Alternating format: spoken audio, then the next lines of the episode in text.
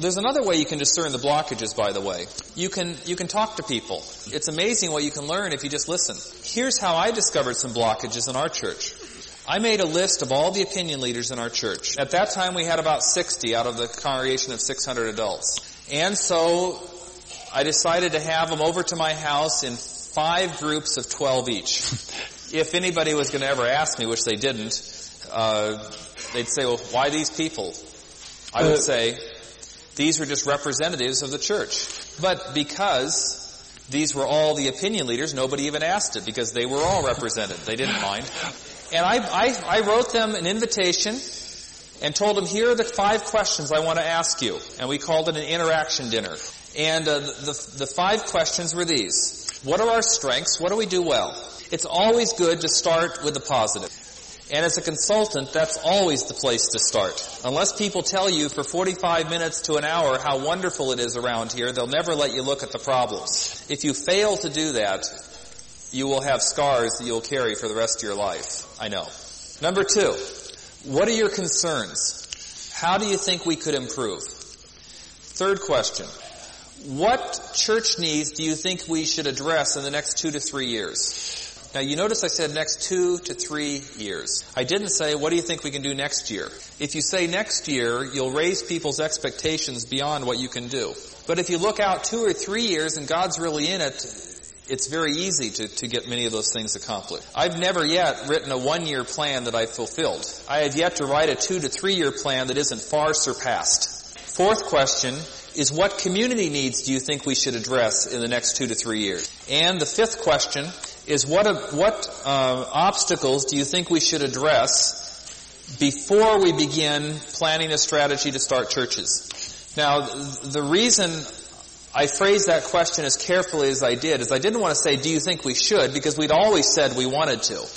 And so I phrased the question in a, in a positive way that was reflective of where we were in our church life. Now as I was looking at this list of 60 people, I was wondering how should we group these people? And I, I, I, looked at it and I said, I wonder what would happen if you put the 12 most negative people in the same group. Don't try that in your church. But uh, the really, really, really negative people, we help to find other churches for. Now, when I first came, when I went through the other groups and we came to question number five, they all said, Bob, there's no problem at all. Let's move right ahead. When I came to question number five in that group where the, where the negative ones were, one guy pulls out a piece of paper out of his pocket and unfolds it. It was filled out on both sides already. All the reasons why we shouldn't be starting churches and all the concerns and problems with it. Well, with his list, plus the presence of the other people, it was like a feeding frenzy. You know, like you threw a little piece of fresh meat right into the water and the sharks just came. And they started feeding off of each other with different ideas and they went on for 45 minutes. What was I doing during this time? Calmly, writing down everything they said. Now let me, let me make sure I heard what you said. I wrote down all the positive stuff they said. I wrote down all their concerns. I wrote down the other stuff and then I wrote down every one of these things. I wrote pages and pages and pages and I never said a word other than, now did I understand you correctly? I just listened. I spent five weeks listening to all the opinion leaders. After each meeting, I would type up all the notes and then mail copies to the people and said, here's what I heard you say. At the end of this time, I took all those lists and compiled them. And I began to pray over the list. Say, God, what are you saying to us? And I saw certain themes that were coming through very clearly that God had already placed on the hearts of these people. And I also saw certain themes that came through that were issues that may need to be addressed. In particular, on that fifth question, I asked God, God, what do people not understand about you and your ways that would give rise to these kinds of fears?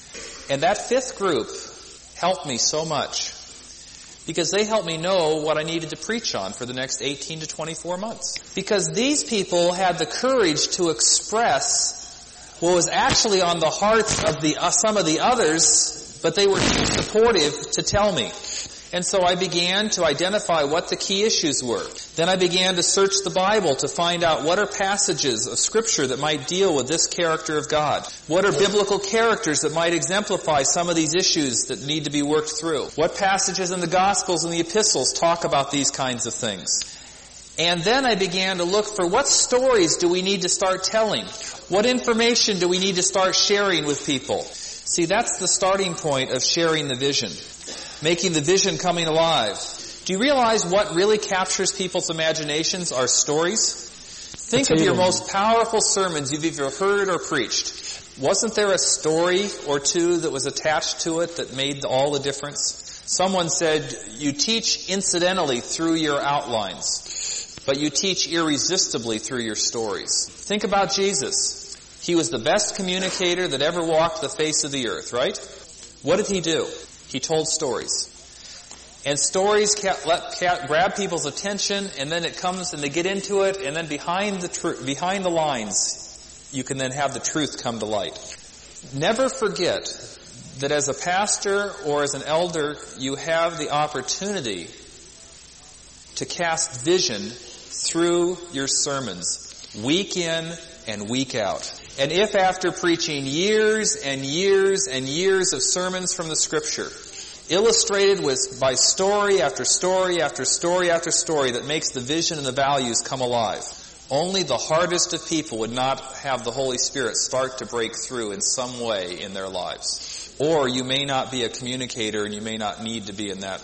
Now that's the public thing you can do through the sermons. You have a powerful opportunity there. The other thing you can do is to very carefully plan the process of change. People take a long time to embrace change. I see so many pastors that, that try and do it this way. They go up on the mountain like Moses was up there. They see God face to face. God shares with them where they're supposed to go. They are all excited and they come down the mountain, their faces shining with the glory of God.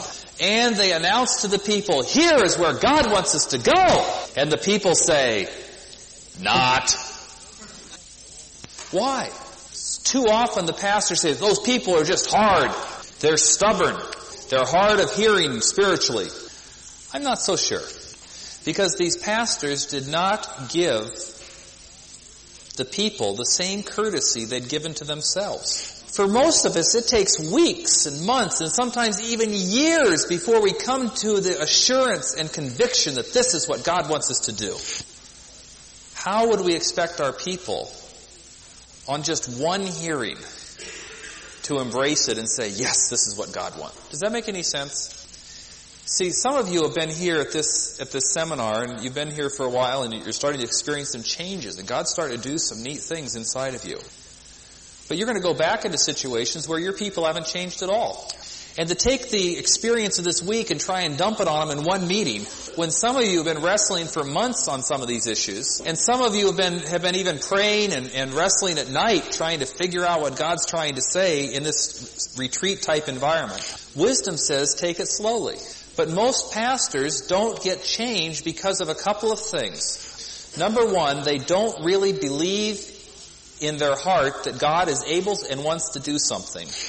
Number two, they are not necessarily, they are not willing to pay the price of staying long enough to see it happen. And number three, they do not carefully plan a strategy of communication over the long term that sows the seeds for that kind of change to happen. I'm talking about planning out the sermons. I'm talking about the little letters that you write in your in your newsletter. I'm talking about the little comments and devotionals you have uh, before a board meeting. I'm talking about the informal conversations that you have with people on a over a long-term basis. I'm thinking about the little bits of information you can you can send out and say, "Hey, what do you think about this?" Time where you go visit the person in their in their place where they work and and to be able just to, to see what they're doing and and then uh, talk to them about what their dreams are for the church. These are some of the issues as to why we don't see change happening. But don't forget who's the Lord of the church here. Jesus is. So find out.